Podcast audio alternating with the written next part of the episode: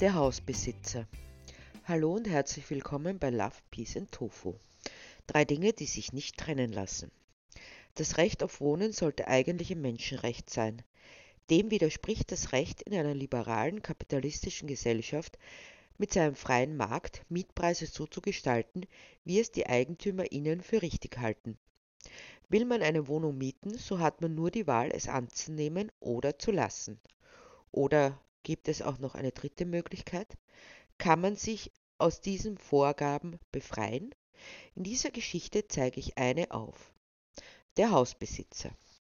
Fritz Nagel wischte sich das Fett aus den Mundwinkeln und vom Kinn, das ihm ungehindert während des schmatzenden Kaufvorgangs des saftigen Schweinsbratens, den niemand so gut und so üppig zubereitete wie seine Mutter, zwischen den wulstigen Lippen hervorgequollen war. Bob, nimm doch noch ein Stück, sagte die, die ihn geboren hatte und ihm seitdem das kulinarische Überleben sicherte. Nein, Mama, ich kann nicht mehr. Fünf Stück sind genug und dazu noch die Knödel und das Kraut, lehnte er dankend ab, während er sich stöhnend im Stuhl zurücklehnte, als es unversehens krachte und er mitsamt Wampe und Bausbacken, die Serviette noch mit den sprichwörtlichen Wurstfingern umklammert haltend, zu Boden stürzte. Mein Gott, Bub, ist dir was passiert? fragte sie sofort herbeistürzende Mutter. Was glaubst denn du, du dumme Trutschen? Meinst, das ist lustig? fuhr sie an. Mühsam brachte er seinen Oberkörper in die Vertikale, was gar nicht so einfach war, bei dem Bauch, der willkürlich herumschwabbelte. Endlich war es ihm gelungen. Was kaufst doch so ein Klumpert? schimpfte er weiter. Mei, hast ja recht, das hält alles nix mehr aus, gab sie ihm gewohnheitsmäßig recht auch wenn sie genau wusste, dass sie die besonders stabile Ausführung gekauft hatte, aber selbst die schien 150 Kilo Lebendgewicht nicht lange standzuhalten. Aber er ist doch so arm, der arme, arme Bub, dachte sie, während sie ihm auf die Beine half oder es zumindest versuchte. Aber was sollte Josephine Nagel schon ausrichten, so schmächtig und zart wie sie war? Dauernd hatte es so schwer und dann das noch, ergänzte sie in Gedanken. Ich geh mich hinlegen, erklärte er. Wenn ich dran denke, dass sich andere auf meine Kosten ein schönes Leben machen, nichts arbeiten, aber schön kassieren, das macht mich fertig. Immer bleibt das an uns hängen, die ganze Arbeit und der Verdruss, und dann muss man sich auch noch als bösen, ausbeuterischen Kapitalisten beschimpfen lassen. Hätten's was kackelt, dann könnten's jetzt gut leben. Arbeitslose Einkommen nennt sich sowas euphemistisch. Es sollte sonst nichts als Arbeitseinkommen geben. Da bin, bin ich doch eigentlich ein guter Mensch, fast schon ein Heiliger, wenn ich so drüber nachdenke. Drei Häuser habe ich, zwanzig Wohnungen sind in den Häusern. Und ich stell die gegen ein geringes Entgelt zur Verfügung. Kein Dach hätten sie übern Kopf, die Dachinierer alle. Aber wie dank seinem einen Mietpreisdeckel wollen sie einziehen. Wenn ich allein dran denk, wie viel der Schweinsbraten jetzt kostet, dabei bin ich so zurückhaltend beim Essen. Nichts gönnt man sich. Ach ja, übrigens, ich flieg nächste Woche auf die Malediven. So ein Jammer. Nichts als Zores. Und dann so eine Allerweltsdestination. Wenn die wüssten, wie ich mich einschränken muss. Aber niemand hat Mitleid mit einem hart arbeitenden Menschen, der sich selbst so kasteit. Damit schlurfte er davon und verzog sich in sein Zimmer, das er seit Kindertagen nutzte. Ich frag mich, warum sich der Bub keine Frau findet, dachte die Josephine Nagel, die wie jede gute Mutter dachte, wenn sie ihrem Sohn eine Frau wünschte, die für ihn gut genug war, wohl wissend, dass es keine gab, die dieser Vorgabe entsprechen könnte, keine, die besser wäre als die Mutter. Seufzend begann sie die Küche zusammenzuräumen. Was für ein Tag, dachte Leo Loft, als sie rasch das Mittagessen vorbereitete. Spaghetti in Tomatensauce. Es musste schnell gehen und billig sein. Nachdem ihr Mann vor einigen Monaten einen schweren Arbeitsunfall gehabt hatte, musste Lea nun ihn und die gemeinsame zweijährige Tochter betreuen. Verwandte oder andere nahestehende Menschen, die sie unterstützt hätten, gab es nicht. Deshalb war an einen Wiedereintritt in das Berufsleben auch nicht zu denken. Vielleicht, so erwog sie, wenn die Kleine in den Kindergarten käme, aber davor bestand keine Chance. Im Augenblick lebten sie von ihrer Arbeitslose, dem Kindergeld und der Rente, die Martin Ehm nach dem Unfall zugesprochen bekam. Es war ein harter Kampf gewesen. Das deprimierendste war jedoch, dass sie ständig das Gefühl vermittelt bekam, dass sie sich auf Kosten des Staates einen schönen Lenz machen wollte. Arbeitsloses Einkommen nannte sich das. Sie fragte sich, wo denn ihre Zeit hinkam, wenn sie doch den ganzen Tag ohne Arbeit war. Und vor allem galt die Aufsicht und Erziehung der Tochter, die Versorgung ihres Mannes, den sie so nannte, auch wenn sie nicht verheiratet waren, was die Behördengänge zusätzlich erschwerte, galten offenbar nicht als Arbeit, sondern als ihr persönliches Freizeitvergnügen. Hätte sie dieselben Tätigkeiten als Kindergärtnerin oder Pflegerin verrichtet, wäre es plötzlich Arbeit gewesen. Aber so nicht. Das Schlimmste jedoch war der Umzug gewesen. Ein kleines Häuschen hatten sie gehabt. Lea hatte es mit Begeisterung eingerichtet.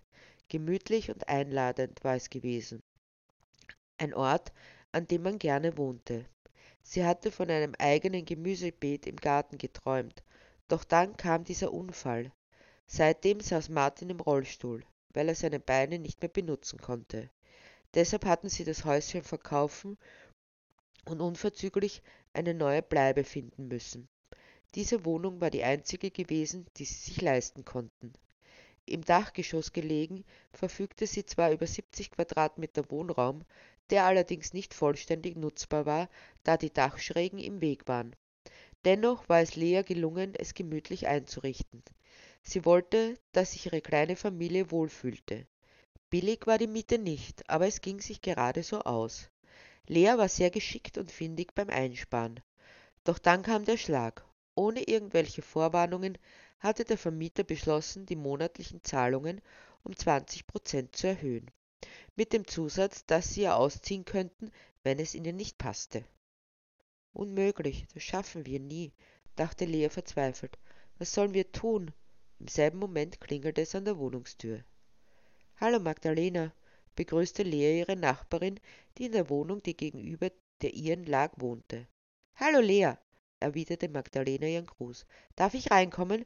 Ich muss mit dir reden. Lea ging ihr voraus in die Küche. Nachdem sie Kaffee für Magdalena und sich selbst eingeschenkt hatte, setzten sich die Frauen an den Küchentisch. Lea sah Magdalena gespannt an. Hast du auch diesen Brief mit der Ankündigung einer Mieterhöhung bekommen? fragte Magdalena. Ja, haben wir, antwortete Lea seufzend. Ich habe keine Ahnung, wie wir uns das leisten sollen. Genau, aber das ist noch nicht alles, meinte Magdalena. Der Typ hat seit Jahren nichts investiert, außer das aller, aller Notwendigste. Und das hat der Edemieter ihnen verrechnet. Und dann sieht ihr dieses Vogelhäuschen mal an. Im Winter ist es kalt, im Sommer so heiß, dass man es kaum aushält. Und dafür will er noch mehr Geld. Dagegen müssen wir was unternehmen. Seid ihr dabei? Ach, Magdalena, ich verstehe, was du meinst, aber wir können es uns nicht leisten, auf der Straße zu sitzen. Du kennst doch meine Lebensumstände. Niemand wird auf der Straße sitzen, versprach Magdalena. Pass auf, wir machen es so.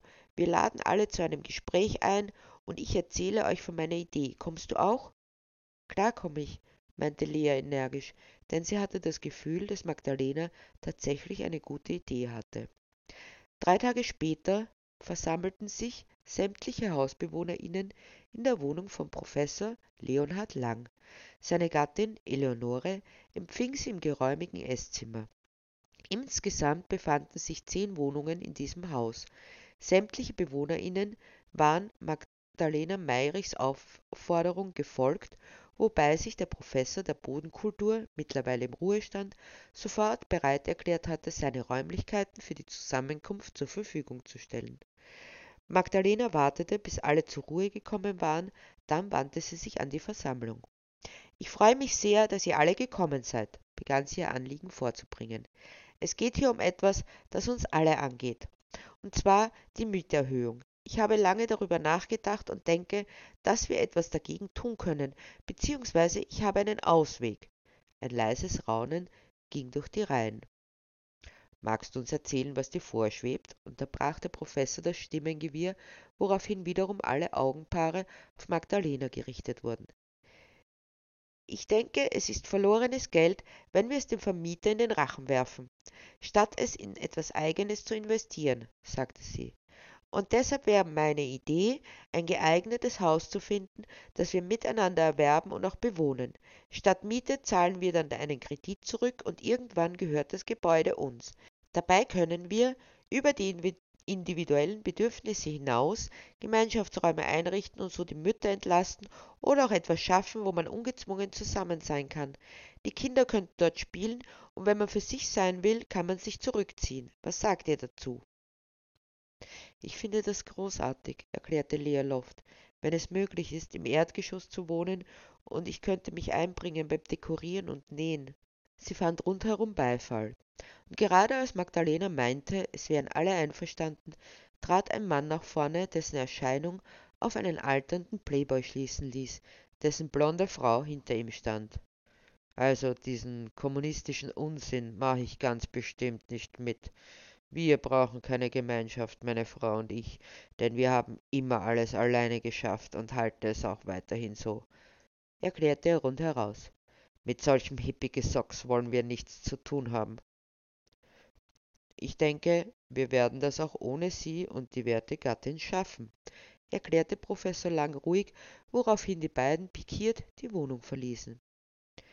Es wird natürlich niemand gezwungen mitzumachen, meinte der Professor, nachdem die Türe hinter den Einzelkämpferinnen geschlossen worden war. Deshalb wäre jetzt der richtige Zeitpunkt zu gehen, wer diesen möchte. Prüfend sah Lea von einer zur anderen, doch alle blieben auf ihren Plätzen.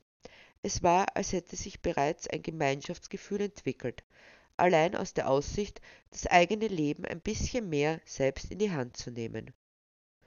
Gut, dann möchte ich euch jetzt erklären, wie ich mir das Projekt vorstelle, beziehungsweise wir.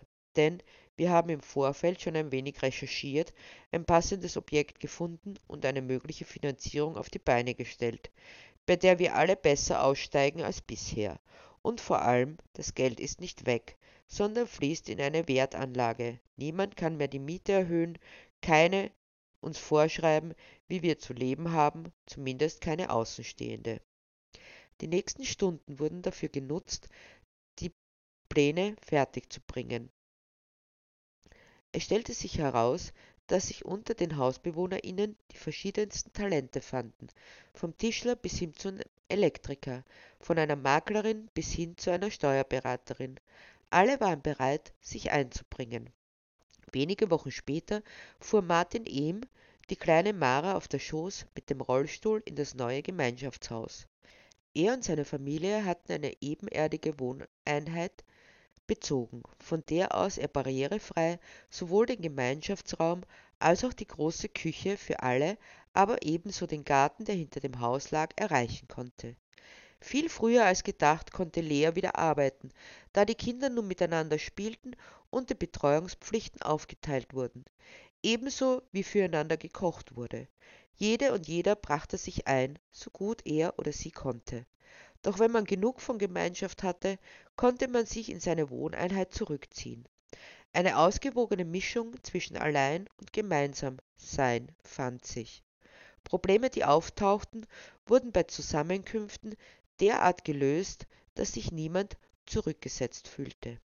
Ich hätte mir nie gedacht, dass das Leben nochmals zum Abenteuer werden kann meinte Martin eines Abends zu seiner Frau, als sie auf der Terrasse saßen und der Sternenhimmel über ihnen leuchtete. Es ist ein wunderbar leichtes, neues Lebensgefühl, gab ihm Lea recht. Vor allem, dass wir uns keine finanziellen Sorgen mehr machen müssen. Ich meine, es hat schon was, diese Idee der Kleinfamilie, aber letztlich ist es unfair zu meinen, dass die alles immer alleine stemmen muss und es sonst niemanden etwas angeht. Natürlich muss man bereit sein, andere in sein Leben zu lassen, bis zu einem gewissen Grad, gab Martin zu bedenken. Ich sage auch nicht, dass dieses Konzept für jede passt, wie wir ja erlebt haben, erklärte Lea. Aber es ist schade, dass es dafür so gut wie keine Angebote gibt, weil uns so lange eingeredet wurde, dass man immer alles alleine schaffen muss. Das ist doch Unsinn. Wie viel leichter kann es sein, wenn man sich gegenseitig hilft und Probleme gemeinsam löst, und das ganz ohne Einschränkung. und während die ehemaligen MieterInnen des Hausbesitzers Fritz Nagel ihr neues Leben genossen, vermochte er die Wohnungen nicht mehr zu vermieten. Das letzte Paar, das sich als dezidierte Antikommunistinnen geoutet hatte, warum auch immer sie auf die Idee kamen, mussten erleben, wie Fritz Nagel das Haus verkaufen musste, um weiterhin einen Lebensstil pflegen zu können, den er anderen gerne vorwarf, nämlich als Bezieher eines Arbeitsloseneinkommens und der neue Besitzer die Mieten noch mehr erhöhte, so weit, dass sie auszogen und er ein Bürogebäude daraus machte. Da bräuchte er sich nicht mit Privatpersonen und ihren komischen Wünschen herumzuschlagen, war er überzeugt. Denn mit Unternehmen wäre die Zusammenarbeit viel leichter. Man darf ihm dabei viel Glück wünschen, letztlich spielt es auch keine Rolle, denn es gibt zumindest ein Beispiel, dass es mehr Lebensmöglichkeiten gibt, als uns die traditionell konservativen Kreise einreden wollen. Man muss es nur in die Hand nehmen und es machen. Und es ist nie zu spät, nochmals neu anzufangen. Selbst Professor Leonhard Lang fand Freude daran, die Kinder in die Geheimnisse der Natur und des Lebens einzuweisen, während seine Frau mit ihnen einen Gemüsegarten anlegte. So fand jeder ihren Platz und ihre Bestimmung. Das Glück zu finden ist manchmal gar nicht so schwer. Vielleicht ist es eine kleine Inspiration für ein gemeinsames Vorgehen, wo man die Kräfte bündelt und mehr erreichen kann. Und ja, arbeitsloses Einkommen ist vor allem solches aus Kapitalakkumulation, das jemand anderer erarbeiten muss. Es wäre höchste Zeit, diese Ungerechtigkeit abzuschaffen, denn sie passt nicht in eine Welt voller Love, Peace and Tofu.